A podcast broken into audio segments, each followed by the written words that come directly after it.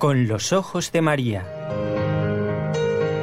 El mundo, la actualidad, las preguntas más profundas sobre Dios y la vida humana en todas sus facetas necesitan ser mirados con los ojos serenos de la Virgen, la Madre de todos los hombres. Con los ojos de María, un programa de NSE Producciones para Radio Católica Mundial conducido por Nelly Álvarez.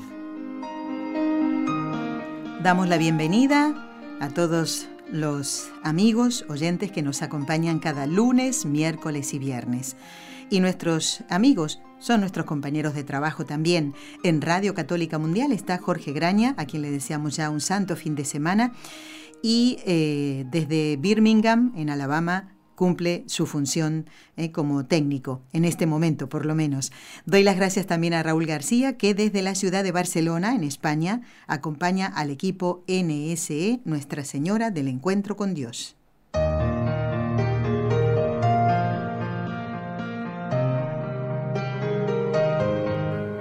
Y hoy vamos a empezar el programa en el cual se van a responder a consultas que ustedes nos han hecho con una frase de San Agustín que va muy bien con estos programas, porque decía este santo doctor de la Iglesia, que alabe a Dios no solo vuestra lengua y vuestra voz, sino vuestra conciencia, vuestra vida y vuestros hechos. Y para alabar a Dios como Él desea, eh, pues tenemos que conocer ese deseo de Dios de que le alabemos, conociéndolo más para mm, amarlo y servirlo. Y para eso son estos programas.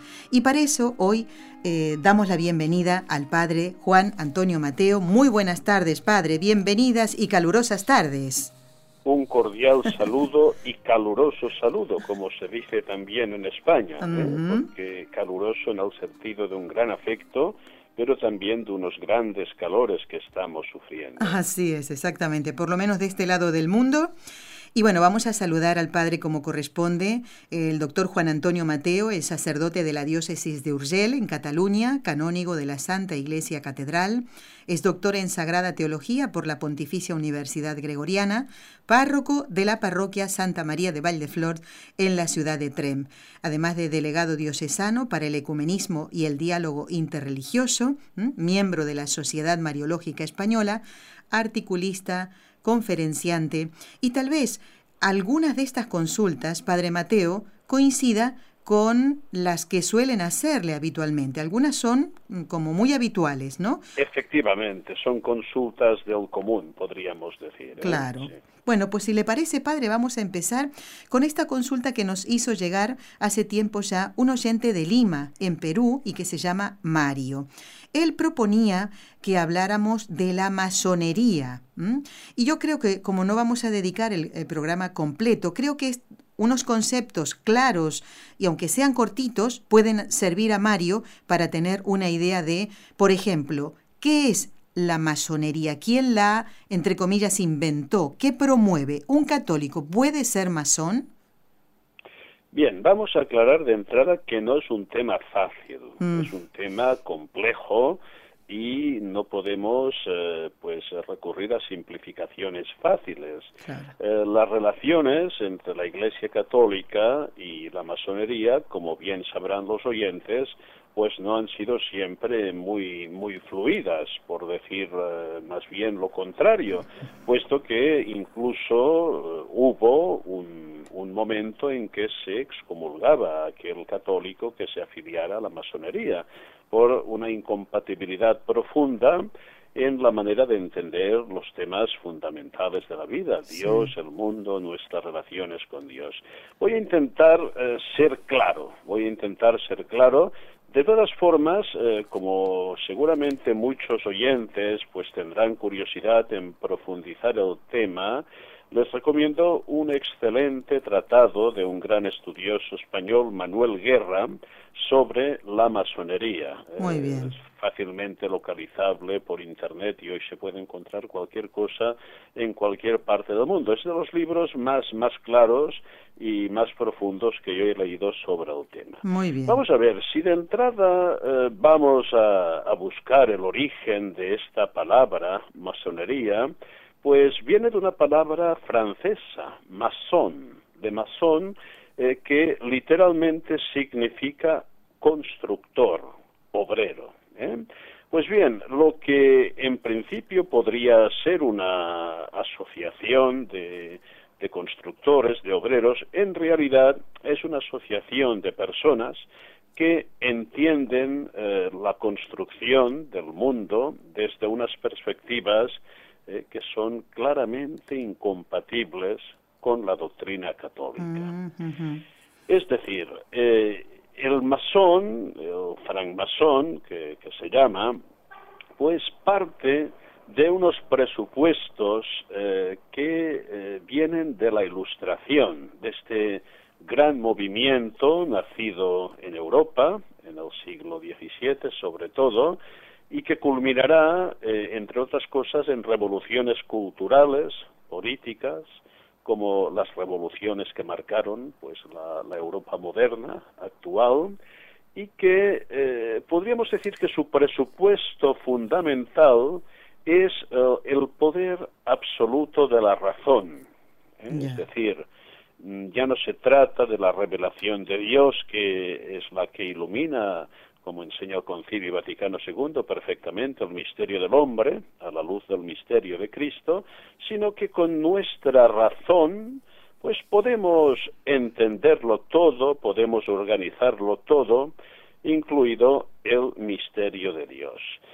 Yo creo que la obra que más eh, enfoca esta temática con esta perspectiva es una obra de un, filósofo alemán que ha marcado de manera inexorable la cultura moderna, que fue Immanuel Kant. Eh, Kant escribió una obra titulada La religión dentro de los límites de la pura razón.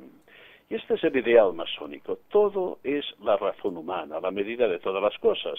Por tanto, hablar de una revelación superior, como habla el cristianismo, de una intervención de Dios en el mundo, de una comunicación de unas verdades supremas sobre el mundo, el hombre y su destino, pues esto el masón no, no puede, no puede aceptarlo. Claro, también hay que tener en cuenta una cosa, dentro de la masonería y de sus diversas ramificaciones, pues hay como unos grados ¿eh? como una iniciación. Hay un grupo de personas pues que, que, se acercan a la masonería simplemente como una asociación filantrópica, benéfica, que hace cosas positivas, ¿no? Pero a medida que uno se adentra eh, realmente en la masonería, pues ve que se trata realmente de una, de una visión, de una cosmovisión global muy bien trabada, ¿eh? que choca, que choca realmente con la revelación cristiana. Por esto la Iglesia puso esta excomunio, es decir, el que está en comunión con esta manera de ver el mundo no puede estar en comunión con la propuesta de Cristo. En ¿eh? absoluto. este es el sentido profundo de la excomunión. ¿no? es decir, si tú aceptas este modo de ver, que todo se organiza con la razón, que todas las religiones son lo mismo, que la religión suprema en el fondo es la religión de la razón, pues eh, pues no eres cristiano simplemente. Eh, es que no, esto es tan obvio que no puede serlo de otra manera. Y lógicamente esta manera de entender el mundo no es puramente teórica e ideológica, sino que se articula culturalmente, políticamente, generando costumbres, leyes, cambiando la manera de enfocar una sociedad y a veces en abierto contraste con la ley divina, natural y revelada. Eh, por tanto, mm, pocas bromas con este tema. Sí, sí, sí, eh, padre, Pocas bromas con este tema. No se puede ser eh, profundamente, en el sentido estricto, masón y cristiano. O eres una cosa o eres otra, ¿no? Por tanto, en este sentido hay que tener las ideas muy claras y vigilar mucho, porque mucha captación del movimiento masónico precisamente comienza con cosas filantrópicas, benéficas, ¿no? Eh, hay círculos que eh, originariamente eh, no se identifican con la masonería, pero que son articulaciones prácticas para captación de nuevos miembros. Comprendido. la masonería es una religión. Es una religión que no es verdadera, por supuesto, pero tiene toda una estructura, sus rituales, sus grados de iniciación. ¿eh? Y, claro, y esto es complejo porque hay ramas eh, francesas, ramas que vienen de Inglaterra. Eh, por esto yo recomiendo al que tenga realmente interés en profundizar el tema, el libro, el trabajo de Manuel Guerra, que creo que es muy, muy claro. Muy ¿eh? bien, padre, muy bien. Pues igualmente ha sido usted muy, muy claro y, y, y con esto creo que Mario, bueno, y con el dato de este libro, Mario de Lima, Perú, pues ha quedado contento. Y creo que los oyentes también, porque esto no es eh, ayudado. Que, no, se pierdan en los detalles, sino que vayan a la perspectiva de fondo, que es la que hay que tener. Muy ¿eh? bien, muy bien. Verlo en conjunto. Bueno, pasamos a el mensaje que nos envía José Alfredo. Él agradece la la entrevista, las palabras, la charla suya, padre, creo que esta fue la última vez que estuvo usted en el programa sobre una eh, catequesis, dice él, sobre la Santa Misa. ¿Se acuerda? Aquello que el sacerdote debe hacer eh, ah, en la misa. bueno, para que vea que ha dado fruto. Y él nos, eh, esto quería para que usted lo supiera eso. Y ahora pasamos a una pregunta que él mismo propone. Dice, la propuesta es esta, de hablar sobre, San Pablo menciona sobre cómo orar los hombres con la cabeza descubierta, las mujeres eh, con la cabeza cubierta con un velo. ¿Así debe ser? pregunta José Alfredo. En mi comunidad son contaditas y pone puntos suspensivos, creo, ¿no? Las personas que, que hacen esto, digamos, ¿no? Eh, a ver cómo eh, enfrentamos esto. no, no, no, no es complicado. Estas son cuestiones culturales, son cuestiones no ligadas a la revelación en sí misma, sino a momentos concretos y culturas concretas eh, eh, de, que se expresaban, pues es como si hoy dijéramos, vamos a ver, hoy tenemos que vestir como San Pablo, pues es evidente que no. No, Es evidente que claro. no. Ahora bien, ahora bien, hay en esta consulta un tema importante que es también el tema de la discreción, de la urbanidad, de la piedad, que si bien no tiene por qué articularse como en tiempos de San Pablo, y esto es evidente porque cuando uno visita eh, las iglesias de todo el mundo, pues ve que hay costumbres muy diferentes en ese sentido, y legítimas y que no son reprobadas por la autoridad eh, auténtica de la iglesia. Pero sí que hay que tener una cierta educación, una urbanidad de la piedad, eh, que, que se concreta, por ejemplo, en la manera de vestir, que esto sí que es importante.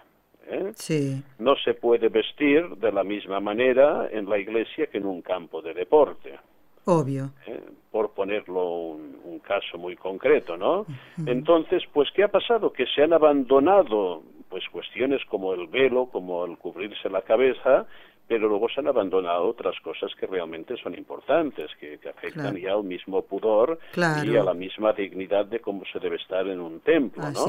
Entonces, yo creo que la Iglesia, en, en su variedad universal, que es muy grande y que afecta a culturas muy diferentes, esto se llama la inculturación de la fe. ¿eh? por ejemplo, hay cuestiones que en una liturgia africana son normales, y en cambio son inconcebibles en una liturgia europea. Obviamente. Es, la misma doctrina católica. ¿eh? Por ejemplo, me lo contaba un misionero, dice, en África, cuando proclamamos el Evangelio, todos se sientan, porque para ellos es la máxima expresión de escucha y de respeto.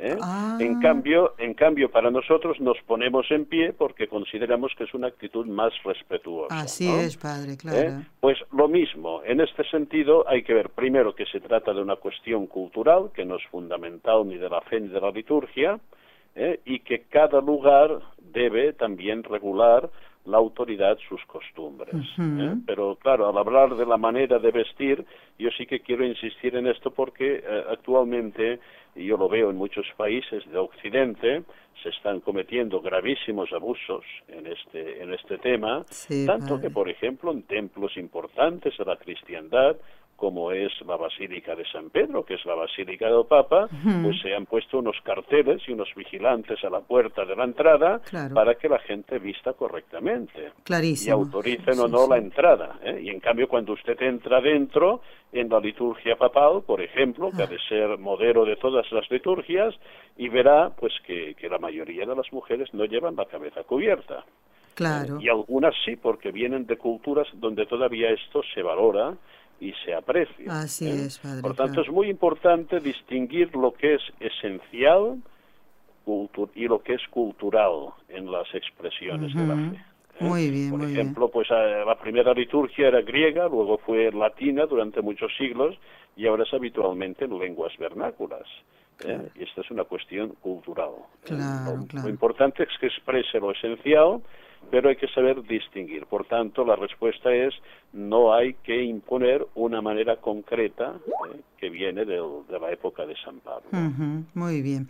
Igualmente, padre, con respecto a lo que usted decía de cómo se cuida el, el, que entren las mujeres modestamente vestidas a la Basílica de San Pedro, ese cuidado también... Las mujeres y los hombres. Los hombres ¿eh? también, sí, sí, sí, sí, Aquí en la Catedral de Barcelona, pues usted suele venir aquí a Barcelona y sabe que también ahí hay eh, personas que cuidan, porque a veces vamos como si fuéramos a la playa.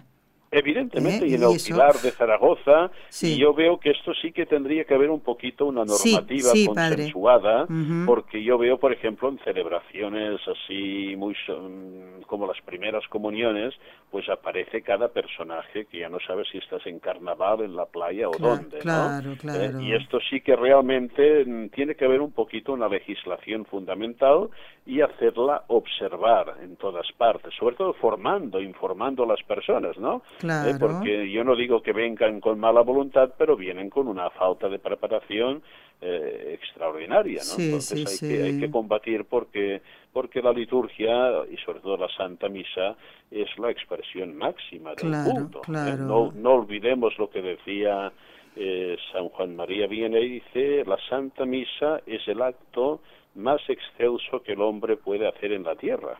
¿eh? Qué bonito. Que, Hay, que, hay que tener en cuenta y mucha catequesis, mucha formación. Claro que sí. Y en eso estamos, tenemos que dar ejemplo y dar testimonio también. Eh, padre, cuando Raúl, mi esposo y yo damos los cursillos prematrimoniales, entre las clases damos eh, una donde les mostramos nuestra invitación de la boda, de nuestra boda, ya desde hace muchos años. hace muchos años que nos casamos y allí pusimos que por respeto al Santísimo las mujeres vistieran modestamente. una observación al final de la invitación, ¿eh? Eh, con el día, la hora de la boda, la iglesia, todo, pero ahí también aclarado. Y le estoy diciendo que nos casamos en pleno invierno, ¿eh? Mire. Sí, sí, sí, sí. pues ahora tendría que ponerse en letras negritas, con fosforescente y todo. Pues hay, que, hay, hay, que hacerlo y me parece una idea muy buena. Y otro punto también importante ligado a la consulta del oyente, sí. es muy importante en la iglesia, es muy importante la mortificación de la mirada. ¿eh? La mortificación de la mirada, porque los ojos deben centrarse en el Señor y no mirando para aquí, mirando para allá, porque aquí, nace, eh, aquí nace la concupiscencia y nacen muchas cosas malas. Claro. Padre, y con respecto a lo que preguntaba José Alfredo, esto de los hombres con la cabeza descubierta, el hombre, el hombre, el caballero, quiero decir, eh, puede entrar, porque yo una vez le llamé la atención a un chico que entró con, un, con una gorrita y la tenía puesta en la iglesia, ¿no? Y le pedí que por favor se la quitara. Él con mucho respeto respondió que sí y se la quita, ¿no? El hombre puede entrar con una gorra, con un gorro, con un sombrero. Eh, primero, aclarado que es una cuestión cultural sí. ¿eh? En nuestro contexto cultural, la tradición es que en la iglesia solo pueden llevar la cabeza cubierta las mujeres y los sacerdotes. Ah, bueno. Cuando se usaba el bonete, por sí, ejemplo. Sí, sí, sí, en tiempo de San ¿Eh? Juan Bosco, claro. Que ahora no se utiliza tampoco, ¿no? Claro. Eh, estamos en un contexto cultural, pero es bueno saber que cada, que cada lugar tiene su, su tradición, ¿no? Si usted viaja a países eh, del norte de Europa o de la ortodoxia, verá que varían mucho en Oriente, ¿no? Pero entre nosotros se consideraba de mala educación que un hombre entrara en la iglesia con el sombrero, con la gorra. Puesta, claro. Padre, le dejamos descansar un momentito porque vamos a hacer una pausa y además cambiamos de tema en cuanto a las consultas. La siguiente ¿eh? es, de Adriana que habla, que pregunta sobre las reliquias. Hacemos la pausa y ya vamos a ella. Ve usted qué temas interesantes nos han propuesto los oyentes. Ya volvemos.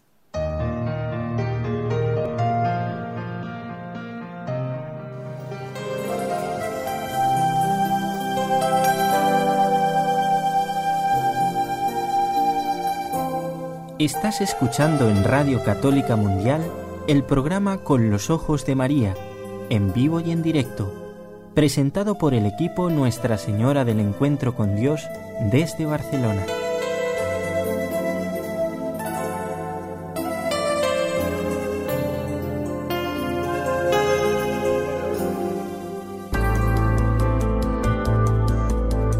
¿Quieres escribirnos ahora mismo?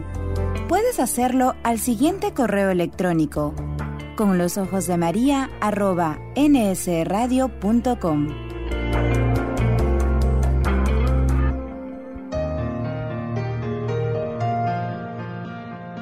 Bueno, seguimos compartiendo este programa correspondiente al día 20 de julio. Y ahora vamos a pasar a las consultas de otros oyentes, y en este caso de Adriana. Hace tres preguntas, padre. Eh, se refiere al tema de las reliquias. Dice, ¿de dónde sale? Yo le hago textual la pregunta que ella hace, ¿no? ¿De dónde sale el tema de las reliquias? Pregunta en primer lugar, ¿no? Y después dice ella, Mm, disculpe mi, ignorancia, es, eh, bueno, utiliza aquí un verbo que eh, creo entender yo que es como descuartizar a una persona, ¿eh? dice como le pasó a Santa Teresa de Ávila, que su cuerpo, dice, está distribuido por varios países, por supuesto luego que falleció. Luego voy a, a la otra pregunta, pero estas dos las quiero unir, padre. ¿Qué responde a esta consulta de Adriana? Vamos a ver, primero hay que aclarar lo que son reliquias auténticas. Las reliquias auténticas son las partes del cuerpo de la persona santa, no, no sus vestidos ni objetos personales, ¿no? Tanto las reliquias se consideran. Y la, la tradición de venerar las reliquias es antiquísima, ¿eh? ya viene de los tiempos apostólicos, cuando vemos que se recoge con piedad los cuerpos de los mártires. ¿eh?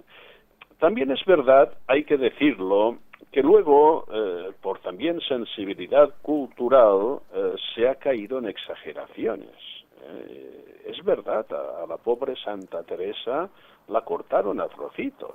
Era tanto el amor que todos querían tener un poquito una parte de ella. Y a Santo Tomás de Aquino lo hirvieron y le sacaron los huesos. No, no, padre, no lo sabía. Pero, se explica porque falleció en, en un viaje eh, iba precisamente al concilio en que iba a ser creado cardenal y, eran unos calores terribles y el cadáver no hubiera podido conservarse de ninguna manera, ¿no?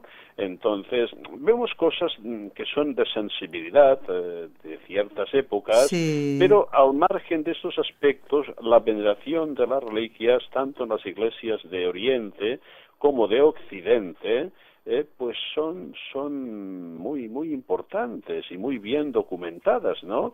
Y de hecho, eh, en los altares católicos eh, es prescriptivo en la medida de lo posible las reliquias de los santos, sobre todo de los mártires que se, se ponen en un pequeño recuadro y luego se sellan con la piedra o con el mármol, ¿no? Porque se considera pues que el cuerpo, el cuerpo de la persona forma parte de, la totalidad de su ser, de su glorificación, y de alguna manera es como, como un contacto, como un vínculo con este santo que intercede por nosotros. ¿eh? Las cruces pectorales de los obispos contienen o contenían eh, mucho más antes las, las reliquias también inscritas allí, ¿no?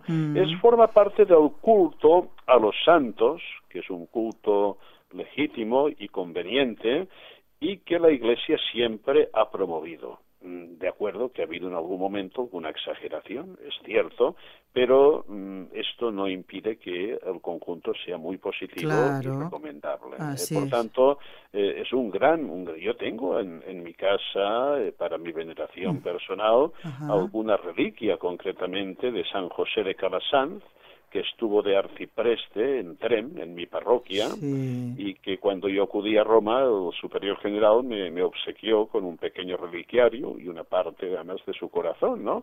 Y el día de, la fiesta lo veneramos con gran, con gran emoción por parte de todos. Claro, claro. Y Adriana aquí, eh, como eh, para finalizar, ¿no? En su mensaje decía, ¿no se supone que el cuerpo se debe enterrar completo para la próxima resurrección de la carne, como lo dice el credo?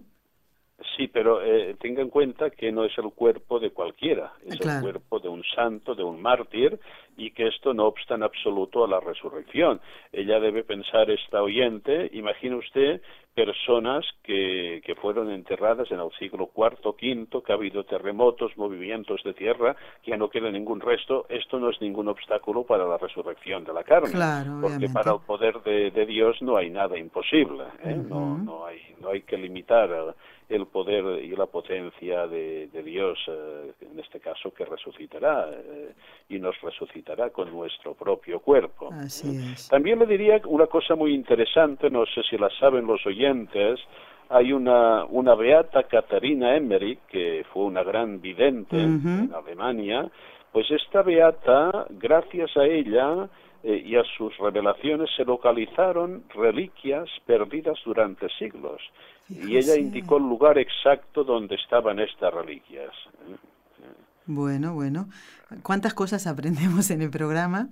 Es muy interesante. Es muy interesante, sí, sí. O sea que la reliquia tiene también un gran poder de, de mediación, unida evidentemente al santo y por esto la, la, Iglesia le ha concedido siempre una gran importancia. Así es. Y hay que saber entenderlo bien, padre, porque fíjese, más de una vez mm, mm, me dice una persona que no quiere ir a ver las reliquias, porque como es un pedacito de hueso, supongamos, no esta de primer grado que usted decía, parte del cuerpo del santo, del mártir, ¿eh? o un santo que no haya sido mártir, también, eh, mm, como si eso o sea, no, no entender, ¿no? Creo que ahí es un poquito de ignorancia, ¿no? Como diciendo, no, no. Y, también una cuestión de una sensibilidad malentendida. claro, claro. Además, normalmente las reliquias se presentan a la veneración en hermosos y artísticos religiarios. ¿eh? No, no, es que uno cuando va a venerar una reliquia le ponen el hueso crudo allí. Obviamente, claro. Es, es, es, un sentido también de culto, de culto, de liturgia. Sí, sí, sí. Bueno, padre, cuando venga aquí a, la radio, si algún día puede estar en, eh, aquí en vivo y en directo, pues también en este primer piso donde está la radio, en SE, tenemos una vitrina con muchas reliquias ¿eh? algunas que son de primer grado, que nos han hecho llegar, gracias a Dios, ¿eh? y las tenemos aquí también. Pues ¿eh? deben ser custodiadas con, mucho afecto y cuidado. Así, así lo hacemos, Padre, así lo hacemos. Lo ideal es que se pongan en, los altares, en los retablos de los altares. Bueno, pues lo tendremos en cuenta eso también, claro que sí. vamos ahora a pasar, Padre, en este ratito que nos queda, a una, un comentario que nos hizo Sandra de Bolivia ella nos comentaba que en una de sus últimas eh, confesiones, el sacerdote, dice, me regañó, me dijo muchas cosas y ya me da miedo.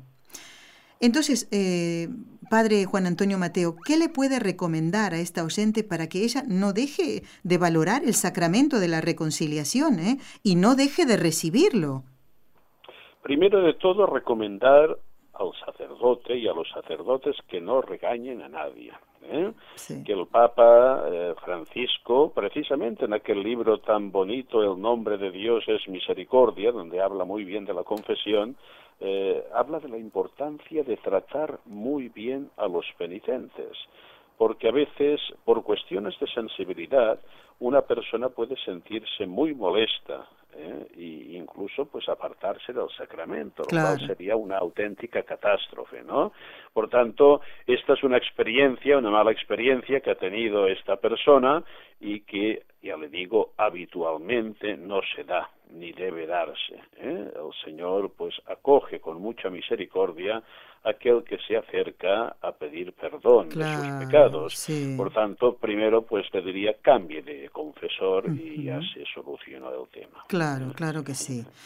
Bueno, padre, em, estos últimos minutos quería dedicarlos a hacerle una consulta que también tiene que ver con otros cadáveres, pero no de los santos, ¿eh? sino de familiares, ¿eh? de seres queridos. Me comentaba el otro día una señora que ella y su madre habían enterrado a su papá porque había pedido él que lo cremaran eh, no por, mm, por, una cuestión de, eh, o sea, no, no, por una cosa en contra de la fe, quiero decir, ¿no? Eh, bien, porque fue una persona que murió santamente, justamente en un día de la Virgen y todo, recibiendo los sacramentos, gracias a Dios, pero pidió ser cremado. Lo pusieron en una, en una pequeña cajita ¿no? de, de madera y lo enterraron ella y su madre en el patio de la casa. Entonces, ¿esto es correcto? Porque yo no supe responderle porque después pasamos a otro tema. Y no, no, esto es, absolutamente incorrecto. Además, son cuestiones, creo que las tratamos en algún programa ya hace tiempo. Eh, la Iglesia, precisamente viendo estas costumbres que no, que no deben darse, que se van extendiendo, dio una normativa muy clara por medio de la, de la congregación, de la doctrina de la fe. Por tanto, las cenizas que de los, de los difuntos deben ser enterradas en lugar sagrado. ¿eh? o sea, o en un cementerio o en, una, iglesia, pero nunca en una casa particular, nunca, nunca. ¿eh? Y esto, pues yo lo quiero recordar a todos los oyentes que cuando en, en la familia pues haya una incineración, las cenizas se entierren, se entierren en lugar sagrado o se entierren en una cripta de una iglesia, en un columbario, donde ya en muchos lugares del mundo se está haciendo con muy buen criterio, ¿eh? muy buen criterio. Por tanto, yo les diría, pues sáquenla de, donde está, del jardín, ¿eh? y llévenla a un cementerio ¿eh? o a una cripta de una iglesia. Muy bien. Padre, y ya para el final, como Hemos dicho que usted es delegado diocesano para el ecumenismo y el diálogo interreligioso. Brevemente, recuérdenos la diferencia entre el ecumenismo y el diálogo interreligioso, porque usted tiene esta función. Sí. sí, mire, el ecumenismo, el diálogo ecuménico, por decirlo así, es el esfuerzo pues que se hace de, dialogar, de considerar cuestiones con eh, hermanos cristianos que no están en plena comunión con la Iglesia Católica. Por tanto, el, ecumenismo siempre entre cristianos. En cambio, el diálogo interreligioso es un diálogo con personas que son de otras religiones que no es el cristianismo. Bien, pues muy bien. ¿Más claro? Es bastante claro. bueno, padre. pero es importante porque a veces. Por supuesto. A veces se incluye en el diálogo ecuménico, por ejemplo, la relación con los musulmanes y no tiene nada que ver. Nada que ver, exacto, exacto, exacto. Bueno, pues vamos a pedirle al Padre Juan Antonio Mateo que nos bendiga a todos, ¿eh? como siempre hacemos. Con mucho gusto, imploro para todos los oyentes, para todo el equipo, la bendición del Señor, para que este trabajo apostólico dé frutos abundantes. En el nombre del Padre, y del Hijo, y del Espíritu Santo. Amén. Padre, le deseo un buen tiempo de vacaciones, que no sé si usted se lo va a tomar o va a cambiar de actividades. De momento, de momento hay mucho trabajo, ¿no? Bueno, bendito sea Dios y esperemos poder tenerlo en el próximo mes de agosto, si Dios lo permite y, sus actividades. Muy, bien. gracias Padre, hasta pronto si Dios quiere. Un saludo a todos. Adiós.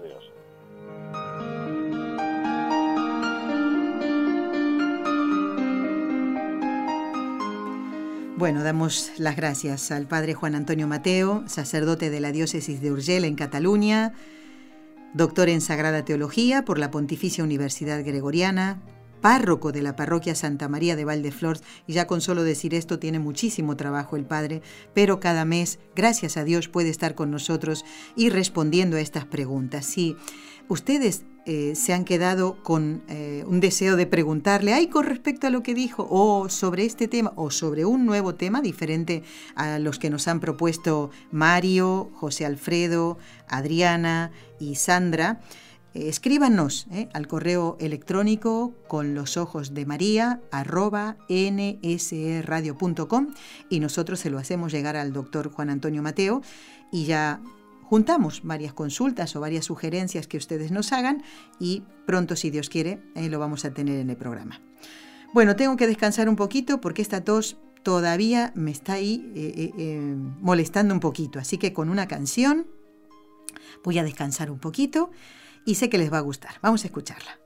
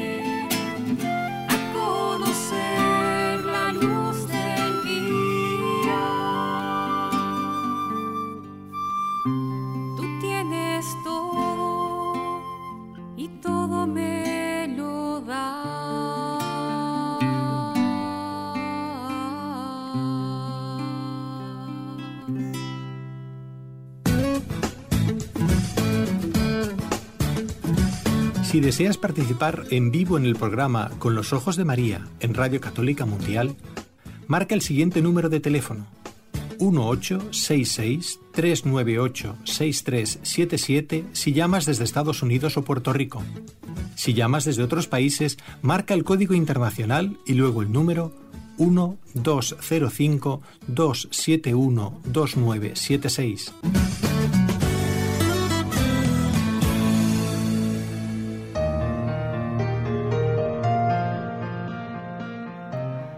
Bueno, la que cantaba es María José Bravo y el título de la canción Dura Cadena. Qué bonita voz tiene esta chica, ¿eh? de verdad, es de Chile. Los chilenos tienen muy buenos cantantes, ¿eh? Bueno, por lo menos a mí me gusta mucho escucharlos y María José Bravo es uno de, de ellos. Bueno amigos, quería compartir con ustedes algo que, si bien se celebra solamente en Argentina, eh, pues creo que nos puede ayudar a todos.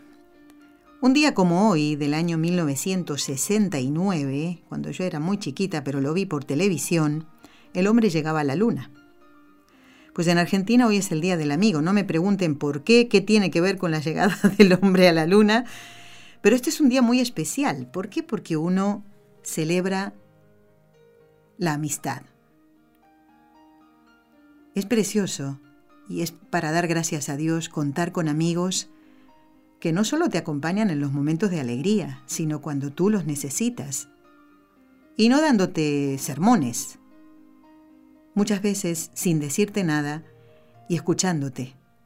A veces tenemos simplemente necesidad de que alguien nos escuche. Y eso es propio fuera de lo que son nuestros padres, nuestro esposo, de los amigos o nuestra esposa, ¿no? Amigos que nos acompañan, como digo, en los momentos de alegría y fundamentalmente en los momentos de tristeza. Tal vez no pueden darnos nada material, porque muchas veces no tenemos necesidad de cosas materiales para sentirnos ayudados. Tenemos necesidad de alguien que nos acompañe, ¿eh? Que esté con nosotros. Y hoy quiero que recordemos a esos amigos entrañables, amigos de los que tal vez estamos muy lejos por las circunstancias de la vida, porque ese amigo se quedó en el lugar que dejamos hace muchos años. ¿eh? Así que yo hoy quiero recordar a un querido amigo que está en Argentina y que se llama Alberto, al que quiero muchísimo, con quien compartimos muchos años de trabajo en radio y en televisión, allí en Rosario, y hoy él está, está enfermo, está casi ciego, ¿eh? imagínense lo que es para un locutor. Él ya no, no puede, por supuesto, ejercer la profesión, pero yo lo quiero recordar y creo que también servirá esto, aunque solo se celebre en Argentina, para que ustedes recuerden a esos amigos, esos amigos queridos, esos amigos entrañables, esos amigos que nunca te fallan. Y vamos a encomendarlos a todos al único amigo que nunca falla. Ese amigo es Jesús. A Él le pedimos por todos los amigos que hemos tenido durante toda nuestra vida, en distintas etapas, ¿verdad? Cuando somos pequeños, pues nos hacemos amigos de los compañeritos del cole. Y todos son los compañeros, pero los amigos contados con los dedos de la mano, ¿a qué sí? Cuando ya vamos creciendo, vamos buscando esos amigos confidentes, y en, nuestra edad adulta, tal vez conservemos esas amistades de la juventud o hayamos hecho nuevos amigos, pues a todos los queremos recordar en el día de hoy.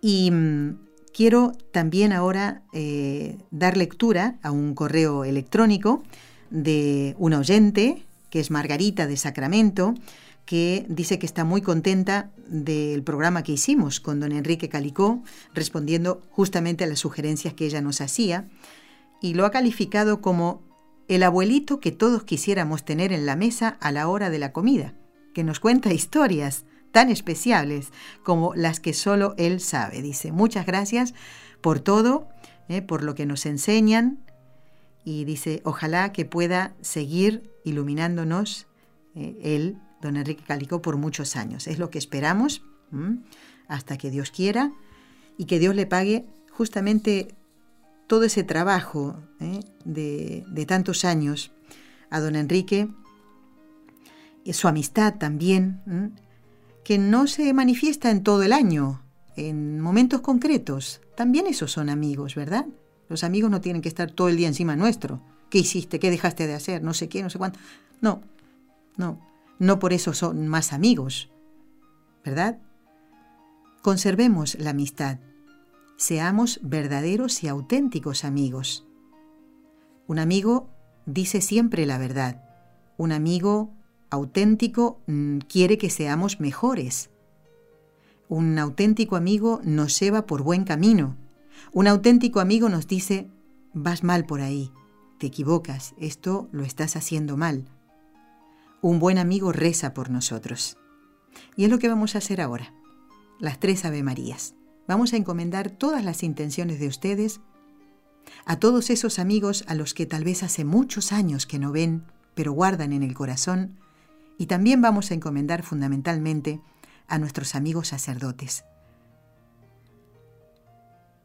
Con ellos la amistad es diferente. Tenemos que cuidar a nuestros amigos sacerdotes y cuidar cada circunstancia de nuestro trato con ellos, en la confesión, en una comida, si lo invitamos a casa a comer, en la iglesia, en nuestra participación en la liturgia, con todo el respeto que se merecen todas las personas y fundamentalmente aquellos que el Señor eligió para ser sacerdotes, para ser otros Cristos. En el nombre del Padre, y del Hijo, y del Espíritu Santo. Amén.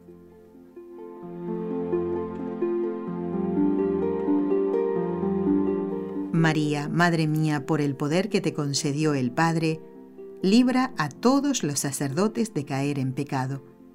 Dios te salve María, llena eres de gracia, el Señor es contigo, bendita tú eres entre todas las mujeres, y bendito es el fruto de tu vientre, Jesús.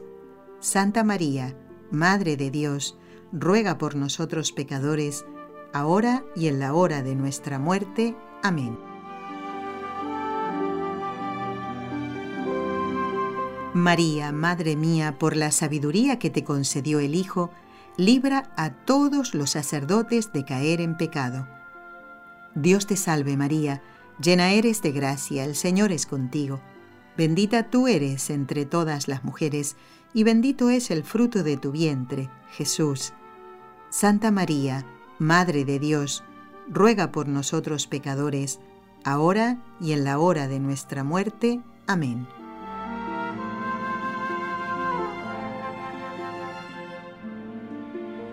María, Madre mía, por el amor que te concedió el Espíritu Santo, libra a todos los sacerdotes de caer en pecado. Dios te salve María, llena eres de gracia, el Señor es contigo, bendita tú eres entre todas las mujeres, y bendito es el fruto de tu vientre, Jesús. Santa María, Madre de Dios, ruega por nosotros pecadores, ahora y en la hora de nuestra muerte. Amén.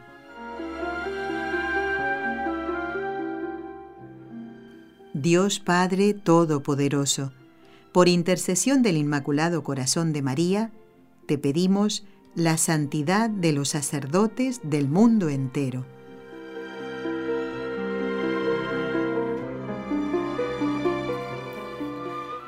Algunas personas tratan a, las emisoras como radios amigas. Ojalá que esta emisora sea para ustedes una radio amiga, ¿eh? una radio que te informa, que te forma, que te ayuda a ser mejor. ¿eh? Y entonces sí, mereceríamos el título de radio amiga, emisora amiga, de radio, de televisión. Así que también les pedimos a ustedes que nos encomienden, que, que recen por nosotros para que cumplamos esta preciosa misión de llevar las almas a Dios. También se puede hacer a través de la música, ¿eh? como fíjense qué bonito lo que nos cantaba María José Bravo. La música que te lleva a Dios, que te acerca a Dios. ¿eh? Y también, ¿por qué no?, ¿eh? pedir por los cantantes católicos, por los compositores católicos, por los músicos católicos, que también sean nuestros amigos. ¿Por qué? Porque con su música, con sus melodías, con su trabajo, nos ayudan a ser mejores, nos acercan a Dios. ¿eh? Con tal vez con una letra sencilla de una canción, pues eso nos puede llevar a decir, no voy bien por este camino, siento un vacío, tengo muchas cosas materiales, pero siento un vacío en mi interior. ¿Por qué será? Pues porque te falta Dios. Cuando estamos tristes, ¿eh? enfadados con nosotros mismos, con el mundo, con todo, ahí hay algo que no está bien. Una canción puede ayudarme también a encontrar a Dios. Un programa de radio, pues ni hablar también. ¿eh? Bueno, hablando de programas de radio, quiero invitarlos a escuchar, si no lo han hecho, el programa que hicimos el lunes pasado, el Día de Nuestra Señora del Carmen. Vuelvo a eh, invitarlos a llevar el escapulario de Nuestra Señora la Virgen del Carmen. ¿eh? Hay promesas sobre ese escapulario. Y mm, todo católico tiene que eh, acercarse a Dios, por supuesto, y contar con los elementos que la Iglesia ha aprobado para seguir en el camino de Dios, que no es fácil, porque muchas veces nos encontramos en nuestro camino con personas que no son amigas, con personas que nos llevan por mal camino, con personas que nos hacen pecar. Esos no son auténticos amigos. Entonces hay tablas de salvación, ¿eh? hay devociones que nos ayudan a poder vencer las tentaciones ¿eh? y que nos invitan a estar más cerquita de Dios y en este caso de Nuestra Señora, la Virgen del Carmen. ¿eh? Nuestra Señora, que es una sola, pero en la advocación de Nuestra Señora del Carmen. Así que yo los quiero invitar a entrar en la página web de nsradio.com, pinchan en el podcast, buscan el programa Con los Ojos de María y concretamente el programa del 16. Ya está en el podcast, ¿verdad, Raúl? Me dice Raúl, sí, que está en el podcast el programa del 16 de eh, julio de este año 2018. Fue un programa muy bonito, a mí me, gustó mucho escuchar muchas voces, ¿eh? que son quienes grabaron eh, estas historias y estas explicaciones. Por ejemplo, cuál es el significado o cuáles son los significados del escapulario del Carmen. ¿eh? La mm, unión o sí, la unión, creo que es eso, de los carmelitas y el escapulario, las promesas del escapulario de la Virgen a los que tengamos el escapulario. Yo ahora tengo aquí, como siempre cuento, uno de tela que no hace ruido, que me viene estupendo para la radio, ¿eh? porque lo otro, bueno, tengo varias cadenitas y hace mucho ruido. Pero aquí tengo el primero que debemos llevar, ¿eh? el, de, el, de, tela. Este lo tengo para, para los programas de radio. Así que los invito a que lo escuchen y los hagan llegar a las personas que conocen que tienen el nombre de Carmen, Carmelo, Carmiña, Carmelina. ¿eh? Y, van a ver que se los van a agradecer. Ustedes lo envían, mira lo que escuché por la radio, eh, un programa eh, sobre la Virgen, mm, tú llevas el nombre de Carmen o Carmelo, a ver qué te parece, después me dices qué te ha parecido. ¿eh? Y es una manera de hacer apostolado, es una manera de ser amigo de Dios para llevarle más amigos. Los fieles, tal vez los que están alejados de Dios, los que no conocen a Dios. Bueno amigos, quiero comentarles que el próximo lunes, si Dios quiere, vamos a hacer el programa número 61. ¡Uf! 61. Pues increíble, ¿eh? El número 61 del ciclo de estellos sacerdotales. Y no estará un sacerdote. Y ustedes dicen, ¿pero cómo, Nelly? Bueno, porque va a estar un seminarista. Así que no se lo pierdan al programa. Esto, si Dios quiere, será el próximo lunes 23 de julio y es un seminarista que no es de España, ¿eh? es de América. ¿eh? A ver, yo le diría a todos los que están escuchando desde América que no se pierdan el programa. A ver si alguien dice, ay, seguro que es de mi país y tal. Bueno, vamos a hablar de este camino al sacerdocio que está haciendo este seminarista. Así que por eso los invito a escucharlo y recuerden enviarnos los nombres de los sacerdotes a los cuales ustedes les están enviando los programas del ciclo de estellos sacerdotales. El del miércoles con el hermano del padre Damaso fue precioso. A mí me encantó, no sé a ustedes, el programa número 60, me encantó, me gustó muchísimo. Bueno, gracias Jorge Graña de Radio Católica Mundial, que desde Birmingham nos ha acompañado en este programa. Doy también las gracias a Raúl García, que desde la ciudad de Barcelona ha acompañado al equipo que produce este programa, NSE Nuestra Señora del Encuentro con Dios. Un abrazo fraterno para todos ustedes. Los esperamos el próximo lunes. Que Dios los bendiga. Buen y santo fin de semana y a no faltar a la misa del domingo. Muchas gracias. Has escuchado un programa de NSE Producciones para Radio Católica Mundial.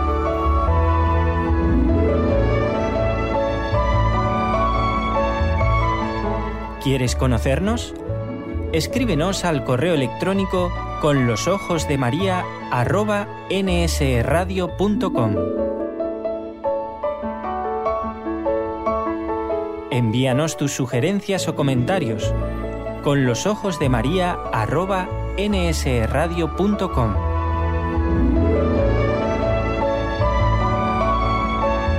Te esperamos.